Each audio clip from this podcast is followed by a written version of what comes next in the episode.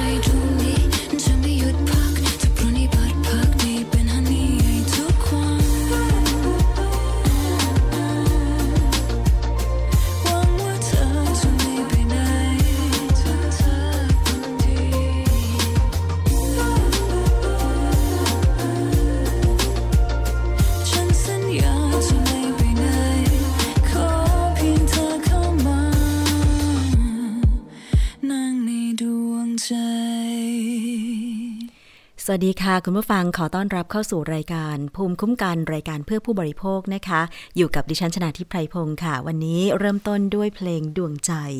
เสียงของนักร้องที่ชื่อว่าปามมี่นะคะ เธอนั้นมีลีลา ในการร้องเพลง น้ำเสียงเป็นเอกลักษณ์ หลายคนชื่นชอบเธอนะคะ รวมถึงความเป็นศิลปินในตัวเธอทั้งเรื่องของการนำเสนอผลงาน การแต่งตัว แล้วก็อารมณ์เวลาที่เธอร้องเพลงนะคะ เรียกได้ว่าเธอเป็นตัวแม่อารมณ์ติสคนหนึ่งนะคะ ศิลปินนะคะเอาเป็นว่านอกจากเพลงแล้วก็จะมี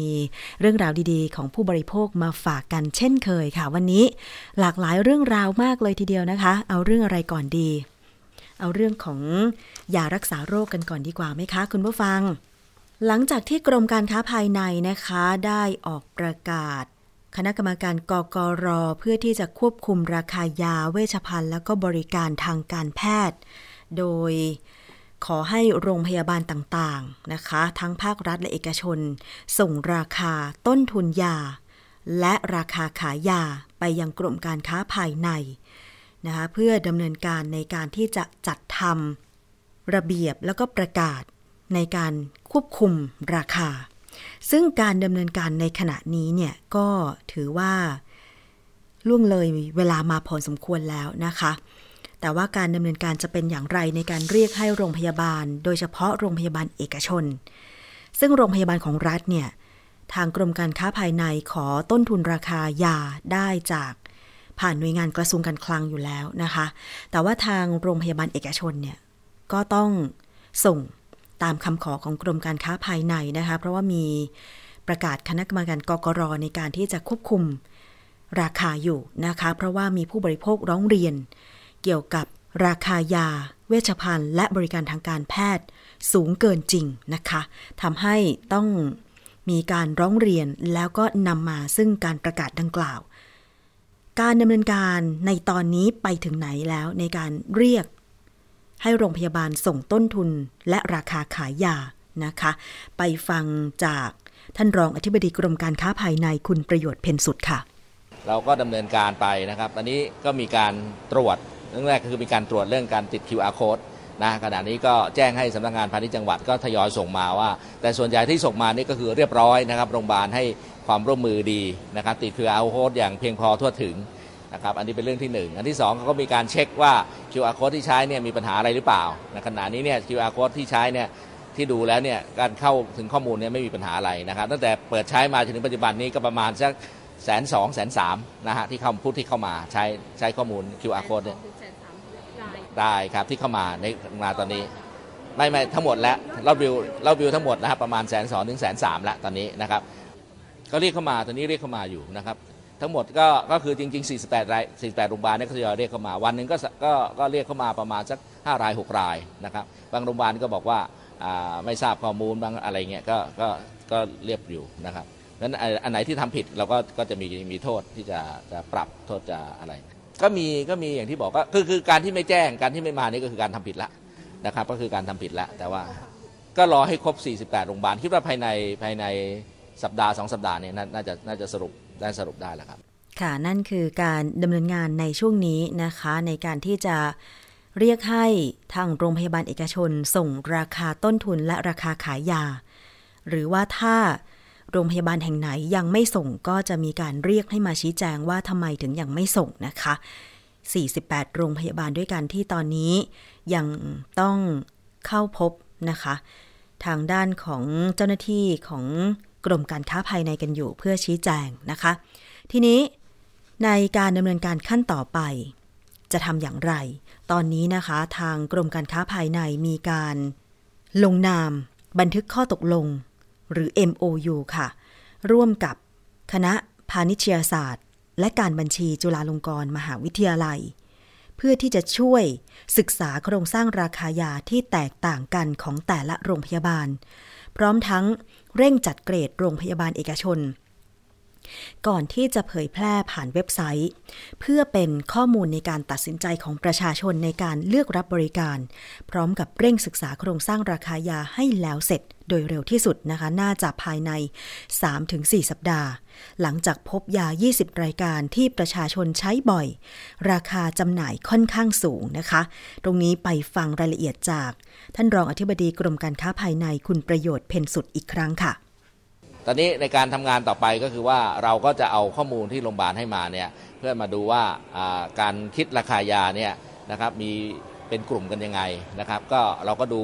ดูจากราคาอ่าราคากลางราคากลางคือหมายความว่าราคาเฉลี่ยที่โรงพยาบาลส่วนใหญ่คิดนะฮะแล้วก็จะแบ่งแบ่งเป็นกลุ่มโรงพยาบาลว่ามีโรงพยาบาลกลุ่มไหนที่คิดราคาค่อนข้างสูงคิดราคากลาง เพื่ออันที่หนึ่งเนี่ยเป็นข้อมูล อย่างที่เราบอกก็คือว่าเราใช้ข้อมูลที่ประชาชนเนี่ยได้ความโปร่งใส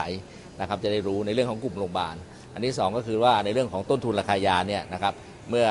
สัปดาห์ก่อนสองสัปดาห์ก่อน เรามีการเซ็นเอ็ยูกับคณะอ่าพาณิชยการและบัญชีจุฬานะฮะตอนนี้เมื่อวานนี้อาจารย์ก็มานะครับช่วยในการคิดว่าวิธีการในการคิด สมมติว่าต้นทุนยาเขาซื้อมาพันหนึ่งเขาขายห้าพันเนี่ยสี่พันบอกเป็นค่าบริหารจัดการเนี่ยมันมันเหมาะสมไหมอันนี้อันนี้อาจารย์ก็จะใช้หลักวิชาการในการช่วยเราดูนะครับ เพื่อจะดูว่าตรงเนี้ยมันมันที่ที่เหมาะที่สมควรจะเป็นเท่าไหร่ เพื่อให้ประชาชนเนี่ยเกิดความ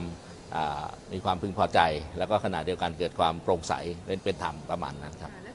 ตอนนี้ทำฮะมีคนทำคนละกลุ่มกันอยู่ มีกลุ่มกลุ่มอาจารย์อ่าที่คณะบัญชีจุฬานี่ทำเรื่องต้นทุนกกลุ่มเอ่อในเรื่องของจัดกลุ่มโรงพยาบาลเนี่ยนะครับเป็นภาพใหญ่ก็มีอาจารย์ที่เราจ้างเป็นเอ่อที่ให้ความร่วมมือกับเราอยู่ก็มีนะฮะจากสถาบันวิจัยระบบ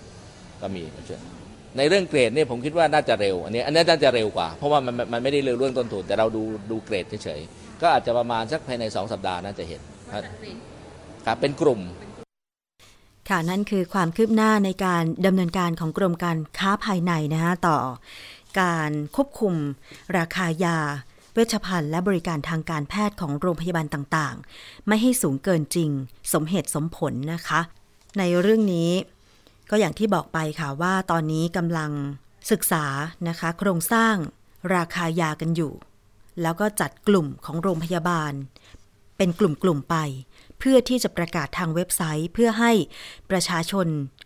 ที่จะไปใช้บริการโรงพยาบาลต่างๆ นั้นได้ทราบข้อมูลกันก่อนว่าโรงพยาบาลแห่งไหน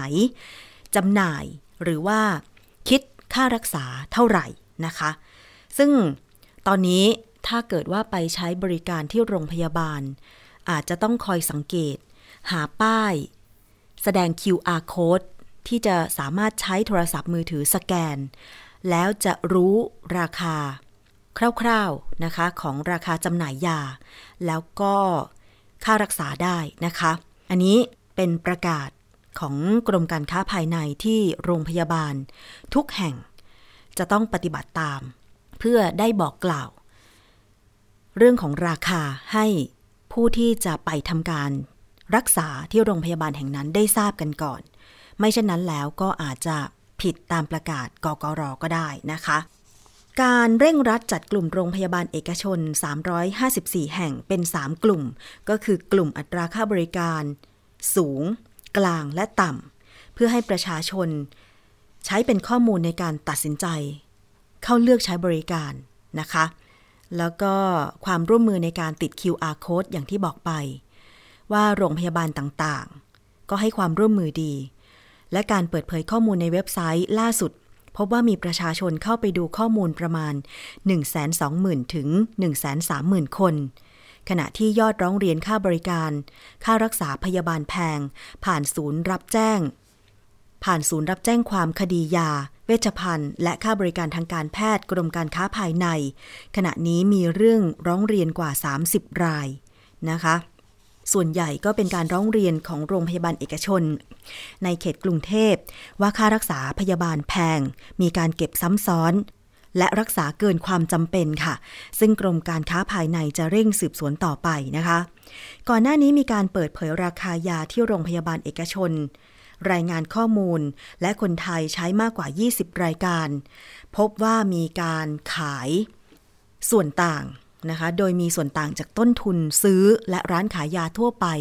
ตั้งแต่ร้อยเปอร์เซนจนถึงพันเปอร์เซนก็มีนะคะ อย่างเช่น ยาพาราเซตามอลต้นทุนซื้อเม็ดละ 16 สตางค์ถึง 86 สตางค์โรงพยาบาลขายเม็ดละ 1 บาท สูงสุด 22 บาทนะคะ ยาไอบิวโปรเฟนซึ่งเป็นยารักษาอาการปวดลดไข้ และยาแก้อักเสบ ราคาแตกต่างกันตามยี่ห้อ มีราคาตั้งแต่เม็ดละ 1 บาทถึง 28 บาท ขณะที่ต้นทุนไอบิวโปรเฟนอยู่ที่เม็ดละ 28 สตางค์ถึง 2 บาท ก็คิดเอาก็แล้วกันนะคะว่า ส่วนต่าง คืออะไร อันเนี้ยทางกรมการค้าภายในจึงต้องเรียกให้โรงพยาบาลเข้าไปชี้แจง ถึงการกำหนดราคาขายยาที่มีส่วนต่างค่อนข้างมากนะคะคุณผู้ฟัง เอาละค่ะ นั่นเป็นเรื่องของมาตรการ ควบคุมราคายาเวชภัณฑ์ และค่ารักษาพยาบาลของกรมการค้าภายในนะคะ เอาเป็นว่าเดี๋ยวเรามาตามกันต่อถ้ามีความคืบหน้าค่ะ คุณผู้ฟัง อีกเรื่องหนึ่งนะคะมาดูกันเกี่ยวกับการยกเลิก การใช้สารเคมีทางการเกษตร 3 ชนิด ที่มีการผลักดันกันอยู่ ซึ่งก็น่าจะมีความชัดเจนในเร็วๆนี้ค่ะ หลังจากสภาผู้แทนราษฎรมีมติแบบไร้คนค้าน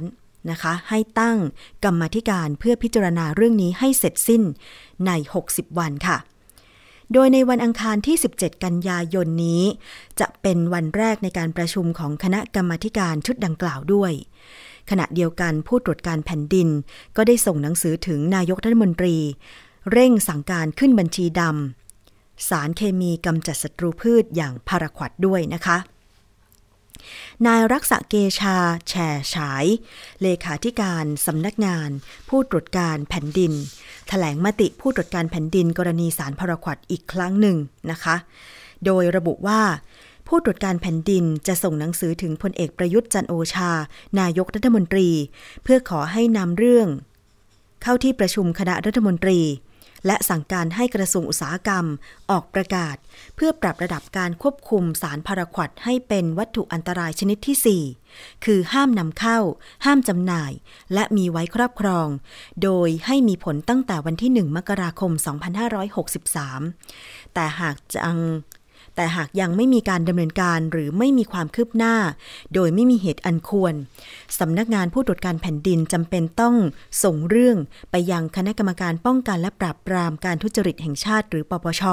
เพราะอาจเข้าข่ายละเว้นการปฏิบัติหน้าที่ค่ะ นอกจากจะส่งหนังสือถึงนายกรัฐมนตรีแล้ว ยังจะทำหนังสือถึงนางสาวมนัญญาไทยเศษรัฐมนตรีช่วยว่าการกระทรวงเกษตรและสหกรณ์ที่ประกาศสนับสนุนให้ยกเลิกการใช้สารเคมีกำจัดศัตรูพืช ที่มีความเสี่ยงสูง 3 ชนิด ก็คือพาราควดคลอไพรีฟอสและไกลโฟเซตภายในปีนี้ด้วย เพื่อให้พิจารณาเรื่องการเร่งหาสารทดแทนให้ได้ก่อนปี 2563 ค่ะ ขณะที่การประชุมสภาผู้แทนราษฎร เมื่อวันที่ 13 กันยายน 2562 ที่ผ่านมา ที่ประชุมก็มีมติเอกฉันท์399 เสียง ให้ตั้งคณะกรรมการวิสามันศึกษาแนวทางการควบคุมการใช้สารเคมี โดยมีกรรมการรวม 44 คน ใช้ระยะเวลาในการพิจารณา 60 วันค่ะ แล้วก็มีรายงานว่าคณะกรรมาการวิสามันชุดดังกล่าว มีทั้งหมด 39 คนประกอบไปด้วย นักวิชาการ ตัวแทนภาคประชาสังคม กรรมการวัตถุอันตราย โดยมีสัดส่วน ตัวแทนจากพักภูมิใจไทย ที่เดินหน้าผลักดันเรื่องนี้ประกอบไปด้วย 1. ศาสตราจารย์นายแพทย์ธีรวัตร เหมะจุธา หัวหน้าศูนย์วิทยาสุขภาพ โรคอุบัติใหม่ คณะแพทยศาสตร์ โรงพยาบาลจุฬาลงกรณ์ค่ะ ซึ่งเป็นแกนนำในการต่อต้าน 3 สารเคมีนี้ ที่มีมวลชนสนับสนุนจำนวนมาก เป็นที่ปรึกษารัฐมนตรีว่าการกระทรวงสาธารณสุขสองก็คือรองศาสตราจารย์ ดร จิราพรลิมปนานนท์นายกสภาเภสัชกรรม เป็นกรรมการวัตถุอันตราย 3. นายวิทูลเลี่ยนจำรูน ผู้อำนวยการมูลนิธิชีววิถีหรือไบโอไทย ที่มีเครือข่ายเกษตรอินทรีย์ใหญ่ที่สุด และ 4. นายชาดาไทยเศษ รองหัวหน้าพักภูมิใจไทย สส จังหวัดอุทัยธานี โดยมีกำหนดการประชุมนัดแรกวันอังคารที่ 17 กันยายน 2562 เวลา 10 นาฬิกาที่อาคารรัฐสภาเกียรติกายค่ะ อันนี้ก็เป็นความคืบหน้านะคะ เกี่ยวกับ การที่จะมีการประชุมคณะกรรมคณะกรรมการวิสามันเพื่อที่จะศึกษาเกี่ยวกับเรื่องของการ ยกเลิกการใช้สามสารเคมีทางการเกษตร ที่มีรายงานเกี่ยวกับความเป็นพิษความเป็นอันตรายนะคะ ไม่เฉพาะผลการศึกษาวิจัยในไทย แต่มีผลการศึกษาวิจัยจากทั่วโลกด้วยนะคะ ซึ่ง พอจะยกตัวอย่างได้ดังนี้ค่ะคุณผู้ฟัง มีข้อมูลจากเครือข่ายเตือนภัยสารเคมีกำจัดศัตรูพืชหรือไทยแพนนะคะ ต่อกรณีที่คณะกรรมการวัตถุอันตราย ลงมติด้วยคะแนน 16 ต่อ 5 ไม่แบนคลอไพริฟอส โดยอ้างว่าไม่มีหลักฐานเพียงพอเรื่องความไม่ปลอดภัย แต่ล่าสุดเมื่อ 31 สิงหาคม 2562 EFSA องค์การความปลอดภัยอาหารแห่งยุโรปนะคะ ได้ออกแถลง ยืนยันว่าคลอไพริฟอส สารเคมีกำจัดศัตรูพืช ซึ่งนิยมใช้ในผักและผลไม้ ส่งผลกระทบต่อพัฒนาการ ต่อระบบประสาทและสมองของเด็ก แม้จะมีปริมาณน้อยที่สุดก็ตาม โดยมีหลักฐานยืนยันทั้งในสัตว์ทดลองและข้อมูลระบาดวิทยา อีกทั้งมีผลต่อระบบสืบพันธุ์ชั้น 1B ทั้งนี้โดยสรุปว่าไม่สามารถกำหนดระดับการได้รับสารคลอไพริฟอสที่ปลอดภัยได้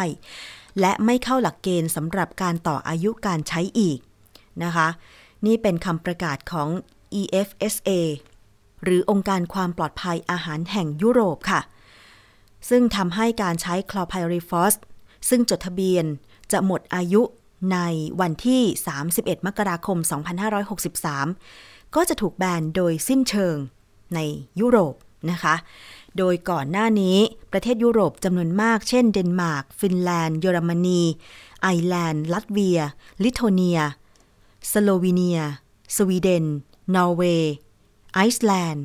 สวิตเซอร์แลนด์ ก็ได้แบนสารพิษนี้ไปก่อนแล้วนะคะ ส่วนประเทศอื่น ๆ ในยุโรปก็เข้มงวดการใช้มากอย่างเช่น อังกฤษ อนุญาตให้ใช้คลอไพริฟอสแค่พืชเพียงชนิดเดียวเท่านั้นนะคะ นอกจากนี้ค่ะ ทางนอกจากยุโรปแล้วเนี่ยประเทศต่างๆ ก็ได้ทยอยแบนสารเคมีคลอไพริฟอสแล้ว อย่างเช่นจีน เยเมน แอฟริกาใต้ มอลตาและเวียดนามค่ะ อันนี้ก็เป็นข้อมูลนะคะ ของต่างประเทศเกี่ยวกับการแบนสารคลอไพริฟอสซึ่ง อันนี้ก็จะเป็นสิ่งที่ยืนยันได้อีกอย่างหนึ่งเหมือนกันนะคะว่า การที่รัฐบาลของไทย จะต้องเร่งดำเนินการพิจารณา ถึงการลดละและเลิกการใช้สารเคมีกำจัดศัตรูพืช และหาสารทดแทนในการใช้ให้เกษตรกร ให้ได้ก่อนปี 2563 นั้นเนี่ย เป็นเรื่องเร่งด่วนและจำเป็น น่าเห็นใจนะคะ ดิฉันเองเป็นลูกเกษตรกร และตอนนี้กำลังเริ่มที่จะเป็นเกษตรกรด้วยตัวเอง ก็มีความรู้สึกว่าปัญหาของพืชเนี่ยก็คือศัตรูพืชไม่ว่าจะเป็นมแมลงหรือหญ้าที่ขึ้นเร็วมากในช่วงหน้าฝน มันมารบกวนการเจริญเติบโตของพืชสวนพืชไร่ของเรา แต่ว่าถ้าเลือกได้ก็อยากจะเลือกสารที่มันปลอดภัย อย่างเช่น จะมีการพัฒนานำสาร สกัดจากสมุนไพรไทย เพื่อต่อยอดให้นำมากำจัดศัตรูพืชได้หรือไม่ ก็ได้ยินข้อมูลหลาย ๆ ทางมาเหมือนกัน เกี่ยวกับเรื่องของการใช้สมุนไพรไทย ในการกำจัดมแมลง เพลี้ย หรือพวกวัชพืชหญ้าต่างๆ ที่ขึ้นมารบกวน พืชในไร่ในสวนของเรา แต่ว่าเกษตรกรบางคนต้อง ทำสวนหรือทำนาเนี่ยเป็นร้อยร้อยไร่นะคะ การที่จะกำจัดศัตรูพืชก็ต้องประหยัดเวลาทันท่วงที แล้วก็ประหยัดงบประมาณในการลงทุนทำสวนทำนาแต่ละครั้ง น่าจะเป็นการฝากไปถึงกระทรวงเกษตรและสหกรณ์ที่จะต่อยอดงานวิจัยนักวิชาการเกษตร เพื่อที่จะหาสารกำจัดศัตรูพืช ที่มีความปลอดภัย โดยไม่ใช้สารเคมี เผยแพร่สู่ประชาชนคนไทยให้เร็วที่สุดค่ะหนึ่งก็คือเพื่อตัวเกษตรกรสองก็คือเพื่อตัวของผู้บริโภคที่จะมีความปลอดภัยมากยิ่งขึ้นสามก็จะเป็นผลดีกับสิ่งแวดล้อม ผืนดิน อากาศของไทยในอนาคตนั่นเองนะคะ แต่ว่ามาดูแนวโน้มของเกษตรกรในการทำเกษตรอินทรีย์ตอนนี้บ้าง หลังจากที่มีความเคลื่อนไหว การศึกษาผลกระทบ และเร่งที่จะดำเนินการลดละเลิกการใช้สารเคมี ที่เป็นพิษทางการเกษตร แนวโน้มที่เกษตรกรจะหันมาทำเกษตรปลอดสารเคมี ก็อาจจะยังไม่ง่ายนักค่ะ ผู้สื่อข่าวไทย PBS ไปที่จังหวัดเพชรบูรณ์ ไปรายงานเรื่องนี้ ก็พบว่าที่ดินส่วนใหญ่ ที่เกษตรกรในจังหวัดเพชรบูรณ์ ใช้ทำกิน ไม่มีเอกสารสิทธิ์ ส่งผลกระทบต่อการรับรองมาตรฐานทำให้จังหวัดเพชรบูรณ์ ก็เตรียมกำหนดมาตรฐานของจังหวัด โดยตั้งเป้าเพิ่มพื้นที่เกษตรอินทรีย์ จากที่ตอนนี้ไม่ถึง 4,000 ไร่ให้เป็น 1 0 0 0 0แสนไร่ภายใน 2 ปีนะคะ จะเป็นไปได้มากน้อยแค่ไหน ติดตามรายงานจากผู้สื่อข่าวของไทย PBS ค่ะ ผักหลากหลายชนิดจากสวนเกษตรอินทรีย์ของเกษตรกรในตำบลป่าเลาอำเภอเมืองจังหวัดเพชรบูรณ์ ได้รับความสนใจจากผู้บริโภค เพราะสดใหม่และมั่นใจได้ว่าปลอดจากสารเคมีตกค้าง เจ้าของสวนบอกว่าปลูกผักปลอดสารพิษมานานกว่า 7 ปีแล้ว ช่วงแรกประสบปัญหาโรคพืช ต้องประยุกต์ใช้วัตถุดิบในพื้นที่ กับพืชสมุนไพรเพื่อควบคุมโรค โดยกระแสการบริโภคเพื่อสุขภาพในปัจจุบัน ก็เชื่อว่าเกษตรอินทรีย์จะยังมีโอกาสเติบโตได้ ครั้งแรก ๆ เลยเนี่ยเราก็ขายได้มีรายได้น้อย แต่ณปัจจุบันพอผู้บริโภค มีความต้องการรักสุขภาพตัวเองมากมากขึ้น เราก็ผลิตมากขึ้น เพราะฉะนั้นผลตอบโจทย์ออกมาณเวลานี้เราผลิตเท่าไหร่ก็ไม่พอการตลาด เพราะอะไรเพราะเราทำเกษตรอินทรีย์เนี่ยมันจะเราไม่สามารถที่จะทำแปลงใหญ่ ๆ ได้ เราทำแปลงน้อยๆหรือให้เพื่อพึ่งพาตนเองให้ได้ก่อน แต่หากเทียบกับจำนวนแปลงเกษตรอินทรีย์ กับแปลงเกษตรที่ใช้สารเคมีในจังหวัดเพชรบูรณ์ อาจเรียกได้ว่า เป็นส่วนที่น้อยมาก เพราะพื้นที่เกษตรกว่า 4 ล้านไร่ เป็นเกษตรอินทรีย์ไม่ถึง 4,000 ไร่ ปัจจัยหนึ่ง เป็นเพราะพื้นที่ส่วนใหญ่ไม่มีเอกสารสิทธิ์ จึงไม่ผ่านการรับรองมาตรฐาน เกษตรกรจึงไม่ให้ความสนใจ แต่ล่าสุดรัฐบาลพยายามผลักดันการเลิกใช้สารเคมี 3 ชนิด คือพาราควด ไกลโฟเซตและคลอไพริฟอส จังหวัดเพชรบูรณ์ จึงใช้โอกาสนี้เร่งแก้ปัญหาด้วยการกำหนดมาตรฐานของจังหวัด โดยตั้งเป้าเพิ่มพื้นที่เกษตรอินทรีย์ เป็น1 0 0 0 0แสนไร่ภายในปี 2564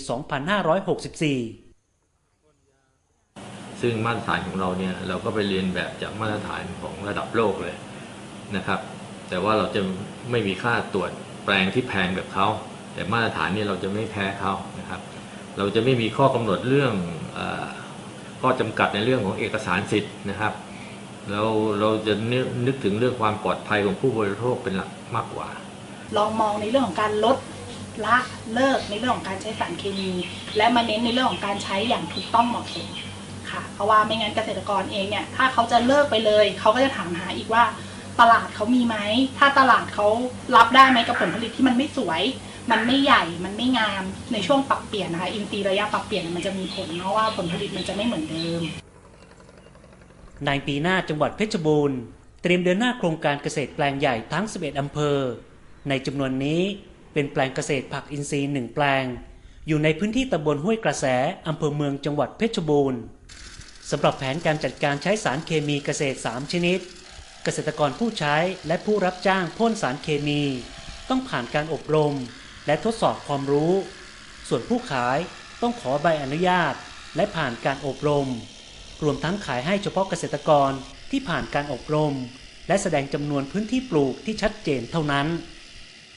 ค่ะนั่นคือรายงานของผู้สื่อข่าวไทย PBS ศูนย์ภาคเหนือนะคะ และเสียงจากรายงานค่ะ คือเสียงของร้อยตรีมานะสุทนเกษตรกรตำบลป่าเหลาอำเภอเมืองเพชรบูรณ์ เสียงของ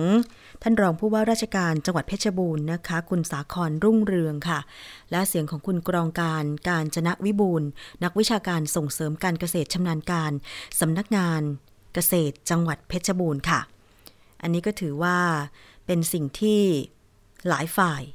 พยายามที่จะผลักดันการทำเกษตรในประเทศไทยให้เป็นแบบปลอดการใช้สารเคมีหรือเป็นอินทรีย์ให้มากที่สุด ผู้บริโภคอย่างเราก็จะได้มั่นใจได้นะคะ เพราะว่าเมืองไทยเนี่ยในยุคเก่าก่อนที่ฉันจำได้เลย คุณยายเวลาจะทำกับข้าวเนี่ยนะคะ ก็ปลูกผักสวนครัวรั้วกินได้ไว้รอบบ้านเลย เนื่องจากว่าพื้นที่บ้านค่อนข้างเยอะนะคะ อยู่ในชนบท แต่ว่าด้วยวิถีเมือง หรือการขยายตัวของเมืองในปัจจุบัน พื้นที่ที่จะปลูกพืชผักสวนครัวรั้วกินได้ ลดน้อยลงทุกที การทำเกษตรปัจจุบันก็เป็นเกษตรเชิงเดี่ยว ปลูกพืชชนิดเดียวหรือ 2 ชนิดตลอดทั้งปีไม่ได้หมุนเวียนใช่ไหมคะ แล้วบางทีการปลูกผักหรือผลไม้เนี่ย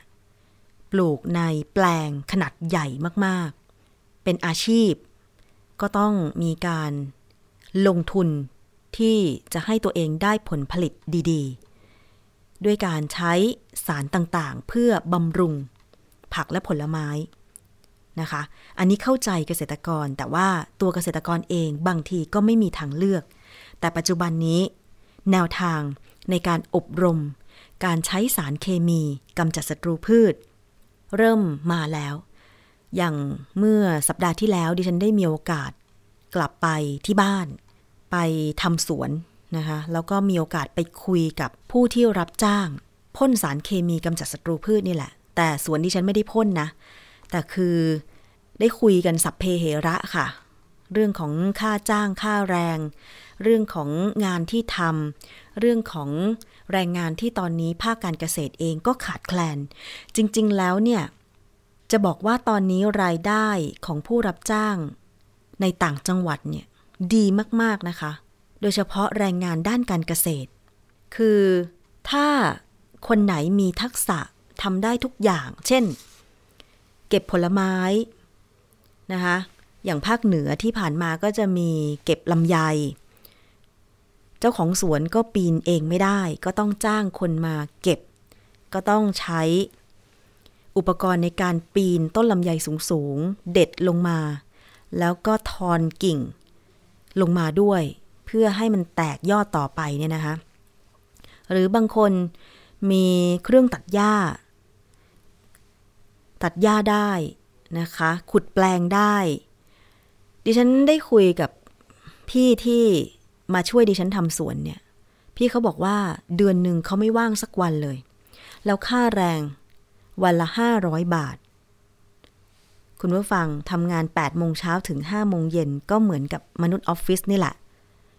เพียงแต่ว่าอาจจะสกิลคนละอย่าง ทักษะคนละอย่าง แต่วันละ 500 บาทคูณไปสิคะ 30 วัน ก็ไม่น้อยทีเดียวสำหรับรายได้นะคะ แต่พี่เขาเล่าให้ฟังอย่างนี้ค่ะว่า หลังจากที่มาช่วยดิฉันทำสวนสองวัน วันถัดไปพี่เขาจะต้องไปอบรมที่อำเภอ ดิฉันก็ถามว่าอบรมเรื่องอะไรคะเขาก็บอกว่า อบรมเรื่องการใช้สารเคมีกำจัดศัตรูพืช ก็แสดงว่าตอนนี้การ ที่กระทรวงเกษตรและสหกรณ์ทำโครงการ ที่จะให้ความรู้กับผู้ที่รับจ้างฉีดพ่นสารเคมีทางการเกษตรและตัวเกษตรกร เริ่มแล้ว แล้วก็หวังว่าจะได้ผล แต่ถ้าจะดีกว่านั้นก็คือ น่าจะเป็นการใช้อุปกรณ์ เสริมอื่น ๆที่ไม่ต้องทำให้ตัวเกษตรกรหรือผู้รับจ้างพ่นสารเคมีนั้น สัมผัสกับสารเคมีโดยตรง เพราะมันอันตรายมาก ๆ ก็มีคำยืนยันจากกระทรวงสาธารณสุขของไทยแล้ว ว่าสารเคมีกำจัดศัตรูพืชอย่างพาราควดนั้น อันตรายต่อสุขภาพของประชาชน ส่งผลอันตรายหลายระบบทั้งตา จมูก ปาก ผิวหนัง ปอด หัวใจ ตับ ไต สมอง และระบบประสาทส่วนกลาง หากได้รับปริมาณมาก ส่งผลให้เกิดภาวะผังผืด ในปอด หอบเหนื่อย ริมฝีปาก สีคล้ำ ปอดบวมน้ำ จนถึงเลือดออกในเยื่อหุ้มปอด ระบบทางเดินหายใจล้มเหลว ตับจะถูกทำลายทำให้เกิดอาการตัวเหลือง ตาเหลือง ตับอักเสบได้ และหากมีการทำลายที่ไต จะทำให้สูญเสียความสมดุลของภาวะกรดด่างและน้ำในร่างกายทำให้เกิดมีสภาพเป็นกรดมากขึ้น เกิดน้ำข้างในร่างกาย ปัสสาวะออกน้อยลง จนถึงไตวายเฉียบพลันนำไปสู่การเสียชีวิตค่ะ ดังนั้นนะคะ การปฏิบัติตามข้อเสนอของผู้ตรวจการแผ่นดิน โดยกำหนดนโยบายระดับประเทศ เพื่อยกเลิกการใช้วัตถุอันตรายพาราควด ก็ย่อมก่อให้เกิดประโยชน์ต่อประชาชน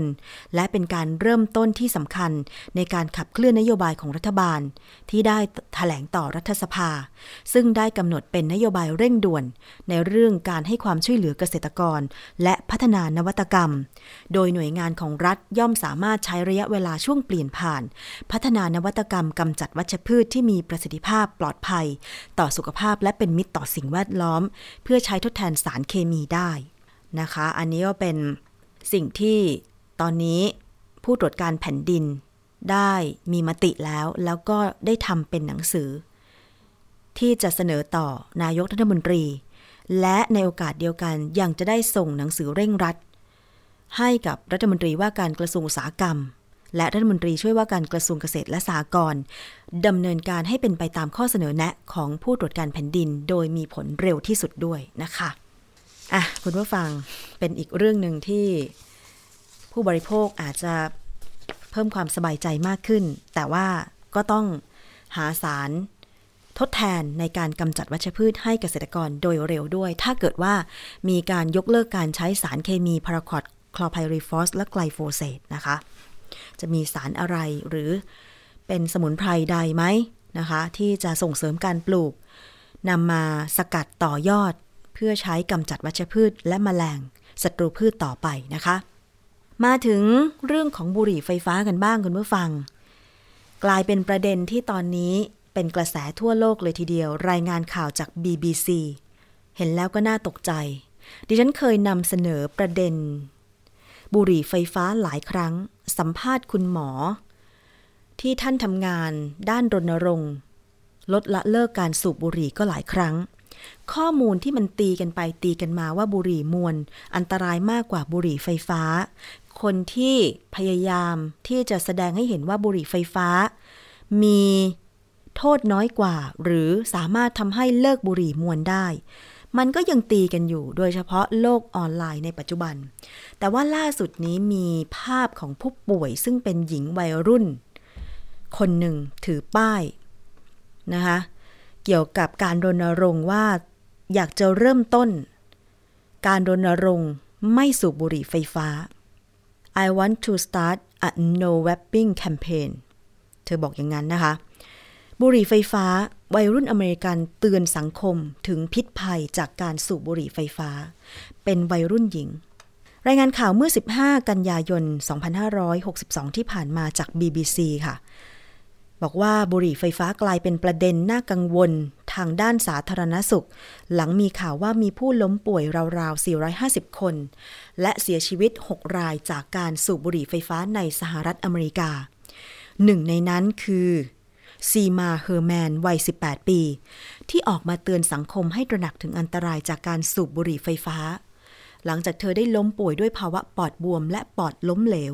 จากการสูบบุหรี่ไฟฟ้าต่อเนื่องเป็นประจำทุกวันตั้งแต่อายุ 15 ปีเธอวัย 18 เธอสูบมาตั้งแต่ 15 แค่ 3 ปีเองนะคะซีมาเล่าว่าก่อนจะเริ่มสูบบุหรี่ไฟฟ้า เธอเคยเป็นคนสุขภาพแข็งแรงและเป็นนักเต้น แต่พบว่าสุขภาพเริ่มสุดโทรมลงหลังสูบบุหรี่ไฟฟ้า ซึ่งเธอสูบทั้งแบบที่ใส่สารนิโคตินและน้ำมันกัญชา หลังจากสูบต่อเนื่อง 3 ปี เมื่อกลางเดือนสิงหาคม 2562 ซีมามีอาการหายใจลำบากอย่างรุนแรง จนต้องถูกนำตัวส่งโรงพยาบาล แพทย์ตรวจพบว่าเธอมีอาการปอดบวมและปอดล้มเหลวทำให้เธอต้องใช้เครื่องช่วยหายใจ ในภาพเนี่ยที่ถูกถ่ายออกมาเธอกำลังใช้เครื่องช่วยหายใจอยู่นะคะ แพทย์เจ้าของไข้ระบุว่าปอดของซีมามีอาการอักเสบรุนแรง คาดว่าเกิดจากการสูบบุหรี่ไฟฟ้าหรือสารที่ใส่ในบุหรี่ กรณีที่เกิดขึ้นทำให้ประธานาธิบดีโดนัลด์ทรัมป์ประกาศเตรียมห้ามจำหน่ายบุหรี่ไฟฟ้าแบบมีรสชาติ ทางด้านดรโรเบิร์ตกลัตเตอร์ จากโรงพยาบาลเลนน็อกฮิลในสหรัฐค่ะ ชี้ว่า ผู้ปกครองและวัยรุ่นต้องตระหนักถึงภัยของการสูบบุหรี่ไฟฟ้า ซึ่งอันตรายมาก เพราะไม่ใช่แค่ทำให้ติดนิโคติน แต่ยังมีผลกระทบต่อหัวใจและความดันโลหิต รวมถึงทำลายปอด ขณะที่นายจอชคอลลี่ ประธานสมาคมบุหรี่ไฟฟ้าแห่งอเมริกาแย้งว่า การสูบบุหรี่ไฟฟ้าไม่เพียงจะปลอดภัยกว่าบุหรี่ธรรมดาถึง 95%แต่ยังเป็นทางเลือกที่ดีให้นักสูบ พร้อมชี้ว่าการล้มป่วยและเสียชีวิตที่เกิดขึ้น เป็นเพราะการใช้สินค้าในตลาดมืดที่ขายโดยพ่อค้ายาเสพติด บอกอย่างนั้น อันเนี้ยรอติดตามผลกันต่อไปนะคะ คุณผู้ฟัง แต่ดิฉันว่าอะไรก็ตามที่มันใส่สารที่เป็นสารอันตรายเนี่ยอันตรายทั้งนั้นเลยนะคะ เอาละค่ะช่วงนี้ไปติดตามคิดก่อนเชื่อกับดรแก้วกังสดานนภัย นักพิษวิทยากันต่อเลยดีกว่าค่ะ วันนี้มีเรื่องของวิตามินซีมาฝากกันไปฟังกันค่ะ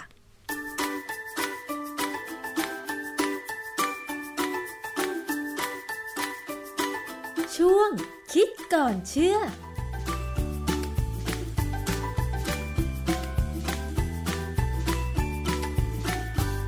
พูดถึงเรื่องวิตามินสารอาหารสำคัญที่ร่างกายของเราควรจะต้องได้รับเพื่อสุขภาพที่ดีนะคะ วิตามินซีค่ะ ใครเคยกินวิตามินซีแบบเป็นเม็ดบ้างที่มีรสชาติหวานๆนะคะ ดิฉันเป็นคนหนึ่งที่เคยกิน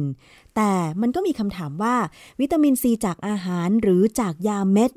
ได้ประโยชน์เท่ากันหรือไม่เรามาสอบถามกับอาจารย์แก้วกันค่ะ อาจารย์คะ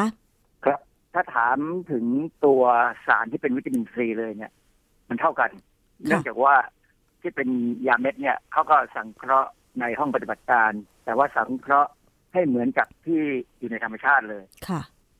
นะตัวตัวถ้าตัวเลือดสารเนี่ยเหมือนกันออกฤทธิ์เหมือนกัน แต่ถ้าถามว่าเป็นองค์ประกอบ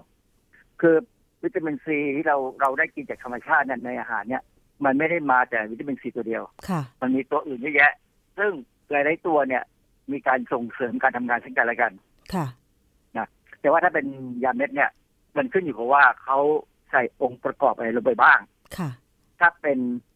ยี่ห้อถูกๆเม็ดละบาท เม็ดละห้าสิบตังค์เนี่ยเขาก็จะแค่มีวิตามินซี แล้วก็มีอ่าอาจจะเป็นแป้ง มีน้ำตาลค่ะแล้วก็มีกรดซิตริก ซึ่งทำให้หวาน ให้ให้เปรี้ยว ซิตริกที่ทำให้เปรี้ยวอ๋อน้ำตาลทำให้หวานค่ะเพราะฉะนั้นเวลาเราอมเด็กอมเนี่ยจะชอบเพราะว่ามันเปรี้ยวๆหวานใช่ๆนะซึ่ง ความหวานความเปรี้ยวนี่ไม่ได้เป็นตัวบอกว่าวิตามินซีนั้นสูงหรือไม่สูงอย่างที่คนเข้าใจค่ะเพราะว่าคนส่วนใหญ่เนี่ยเข้าใจว่าผลไม้รสเปรี้ยวจะมีวิตามินซีสูง อย่างผลไม้รสเปรี้ยวเช่นส้มเนี่ย อาจจะมีพอสมควรค่ะนะฮะการที่เรากินผลไม้ตระกูลส้ม มีทั้งไม่ว่าส้มอะไรก็ตามเนี่ยนะก็ได้วิตามินซีพอสมควรค่ะ แต่ว่าถ้าเป็นมะนาว คิดว่ามะนาวมีวิตามินซีสูงไหมคิดว่า จริงๆแล้ว มะนาวเนี่ย มันจะมีกรดมะนาวสูง มาถึงเปรี้ยวอ๋อไม่เกี่ยวกับวิตามินซีเลย ไม่เกี่ยวตัววิตามินซีจริง ๆ เนี่ย ถ้าเป็นเนื้อบริสุทธิ์เนี่ย ผมปีเลยอะ ค่ะ ที่อาจารย์บอกว่า ถ้าเราบีบมะนาวลงไปในอาหารแล้วถ้าเกิดว่าเปลือกของมันเนี่ย ไปกระเซ็นโดนอาหารที่มีรสขมๆ นั่นหมายความว่ามันเป็นวิตามินซีจากเปลือกมะนาวเลยใช่ไหมคะอาจารย์เพราะไม่ใช่ฮะถ้าใช้เปลือกเนี่ยรสขมจะเป็นสารพวกเขาเรียกว่าเป็นสารขม ในพืชตระกูลส้มอืมอ่าตัวอย่างสารที่มีประโยชน์คือลิโมนินค่ะลิโมนินที่อยู่ที่เปลือกมะนาวหรือเปลือกส้มอะไรก็ตามเนี่ยนะค่ะมันมีศักยภาพที่เขาค้นพบเจอว่ามันน่าจะช่วยทำให้เซลล์มะเร็งเนี่ยฆ่าตัวตายจริงเหรอคะ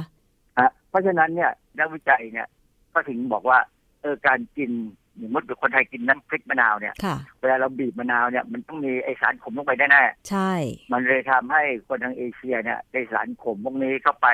ซึ่งจะเป็นการลดความเสี่ยงของการเป็นมะเร็งเป็นชนิดได้ อ๋อ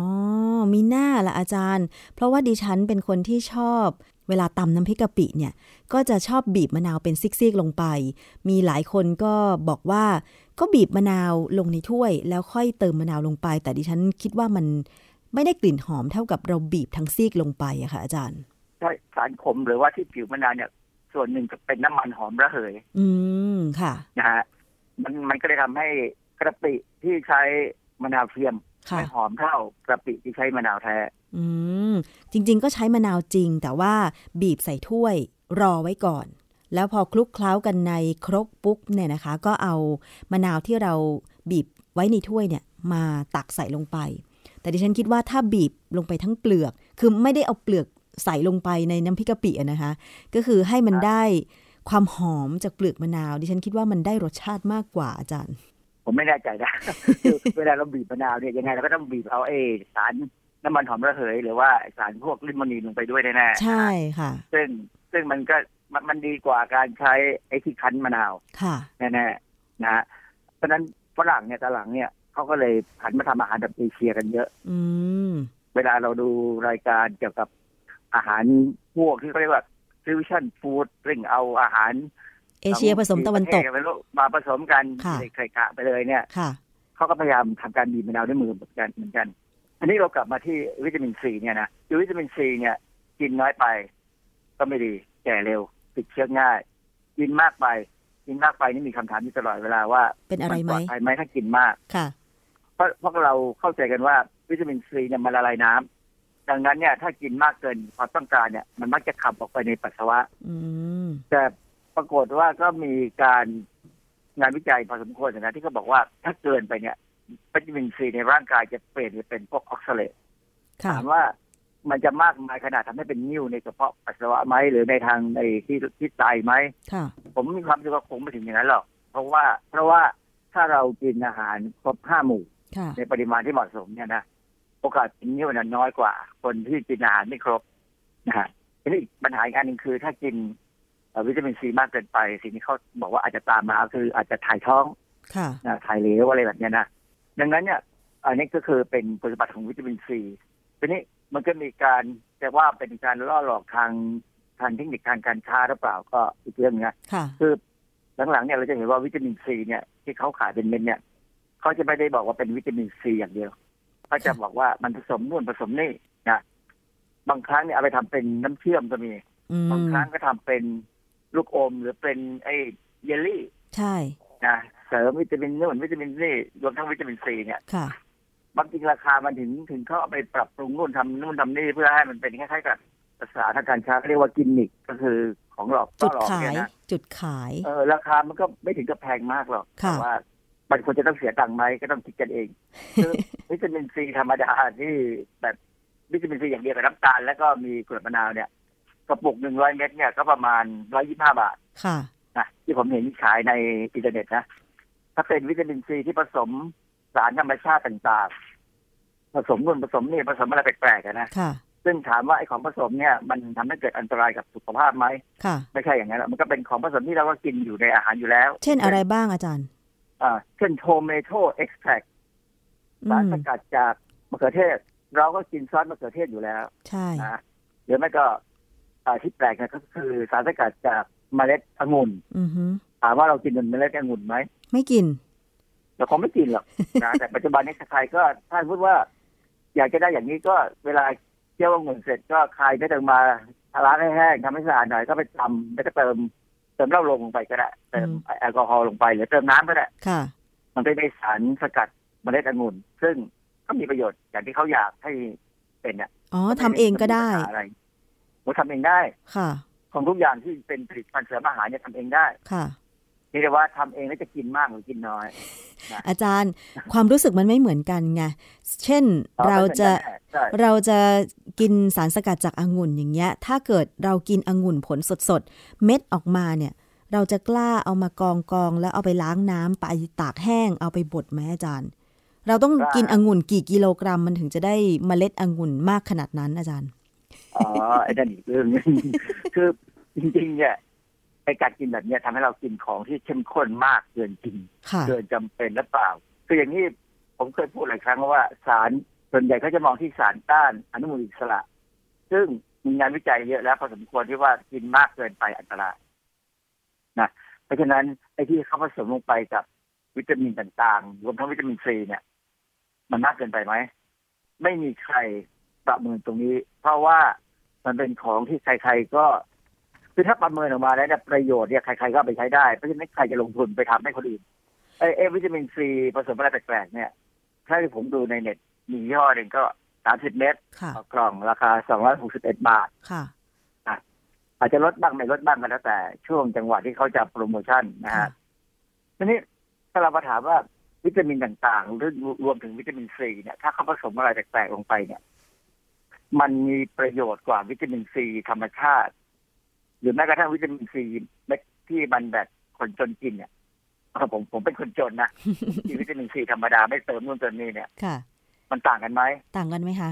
มันมีลักษณะการทดลองอยู่สองแบบ อันนี้หนึ่งทดลองในสัตว์ทดลองค่ะเขาพบว่ามันต่างกัน ค่ะ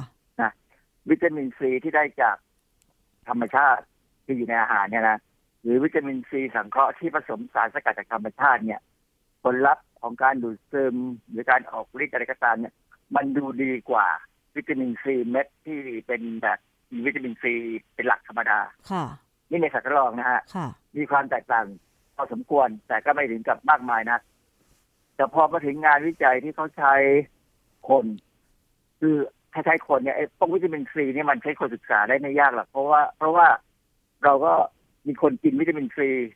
กันค่อนข้างเยอะนะ ค่ะ กินทุกรูปแบบอะเขาก็แบ่งกลุ่มเป็นรูปแบบแบบไหนแบบไหนแบบไหน กินในอาหาร กินเม็ดธรรมดา กินเม็ดผสมอะไรแปลกๆค่ะแล้วเขาก็มานั่งดูกัน ก็มีคนทำวิจัยว่า ผลงานวิจัยของแต่ละกลุ่มเนี่ยเอามารวมกันแล้วเนี่ยเขาดูไปดูมาเขาบอกว่ามันไม่ต่างกันอืมอย่างที่มีประโยชน์ค่ะคือตัวเลขของการทดลองแต่ละครั้งเนี่ยมันต้องมีต่างนะไม่เหมือนกันหรอกแต่ว่าต่างแล้วชัดเจนไหมว่ามีประโยชน์กับคนค่ะเขาก็บอกว่าไม่มีประโยชน์แต่ได้ต่างกันแบบมีประโยชน์ แต่ว่า ในความหมายก็คือมันอาจจะไม่ถึงกับมีปัญหาอะไร มันก็แค่คุณจ่ายเงินต่างกันเท่านั้นเองค่ะซึ่ง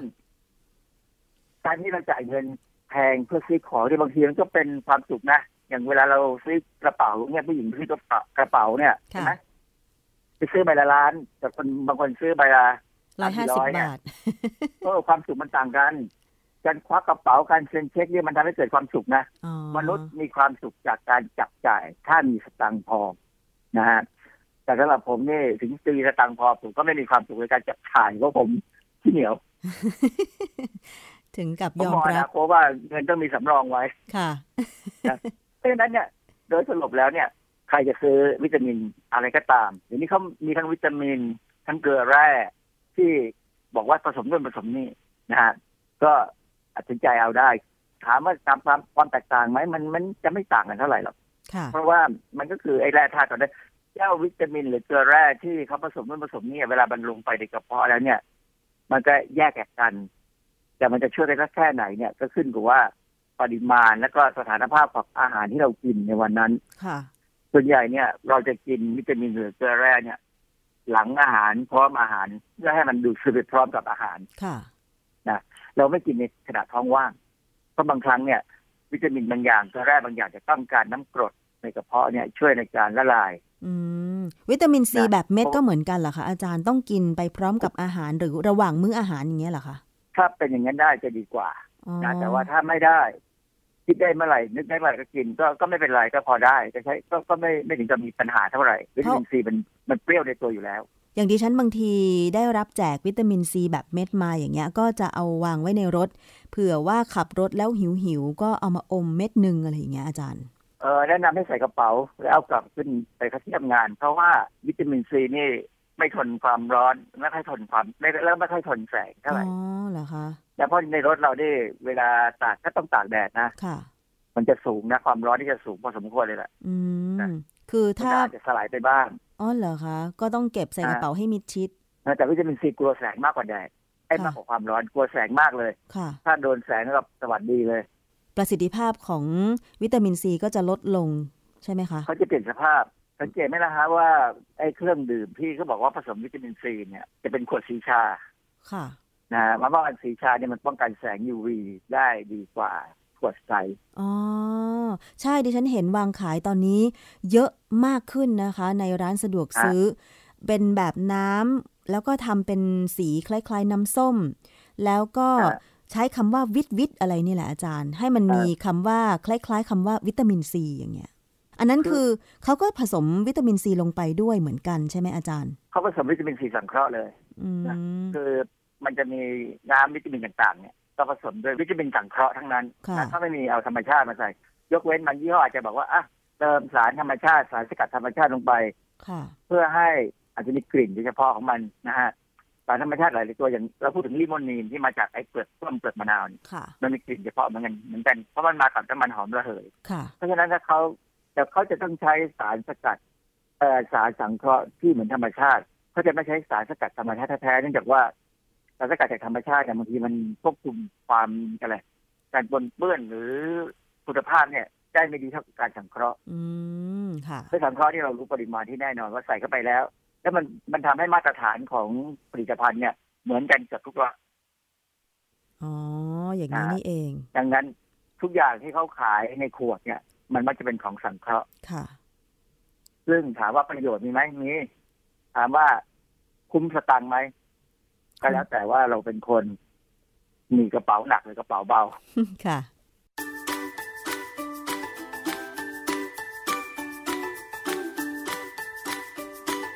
ช่วงคิดก่อนเชื่อ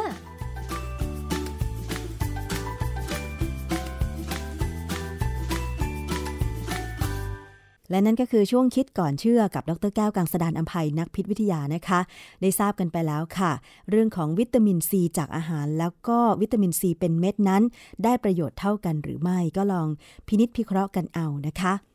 วันนี้รายการภูมิคุ้มกัน รายการเพื่อผู้บริโภคหมดเวลาลงแล้วค่ะ ขอบคุณมากเลยสำหรับการติดตามรับฟังทุกช่องทาง ดิฉันชนะทิพไพรพงศ์ต้องลาไปก่อนนะคะ สวัสดีค่ะ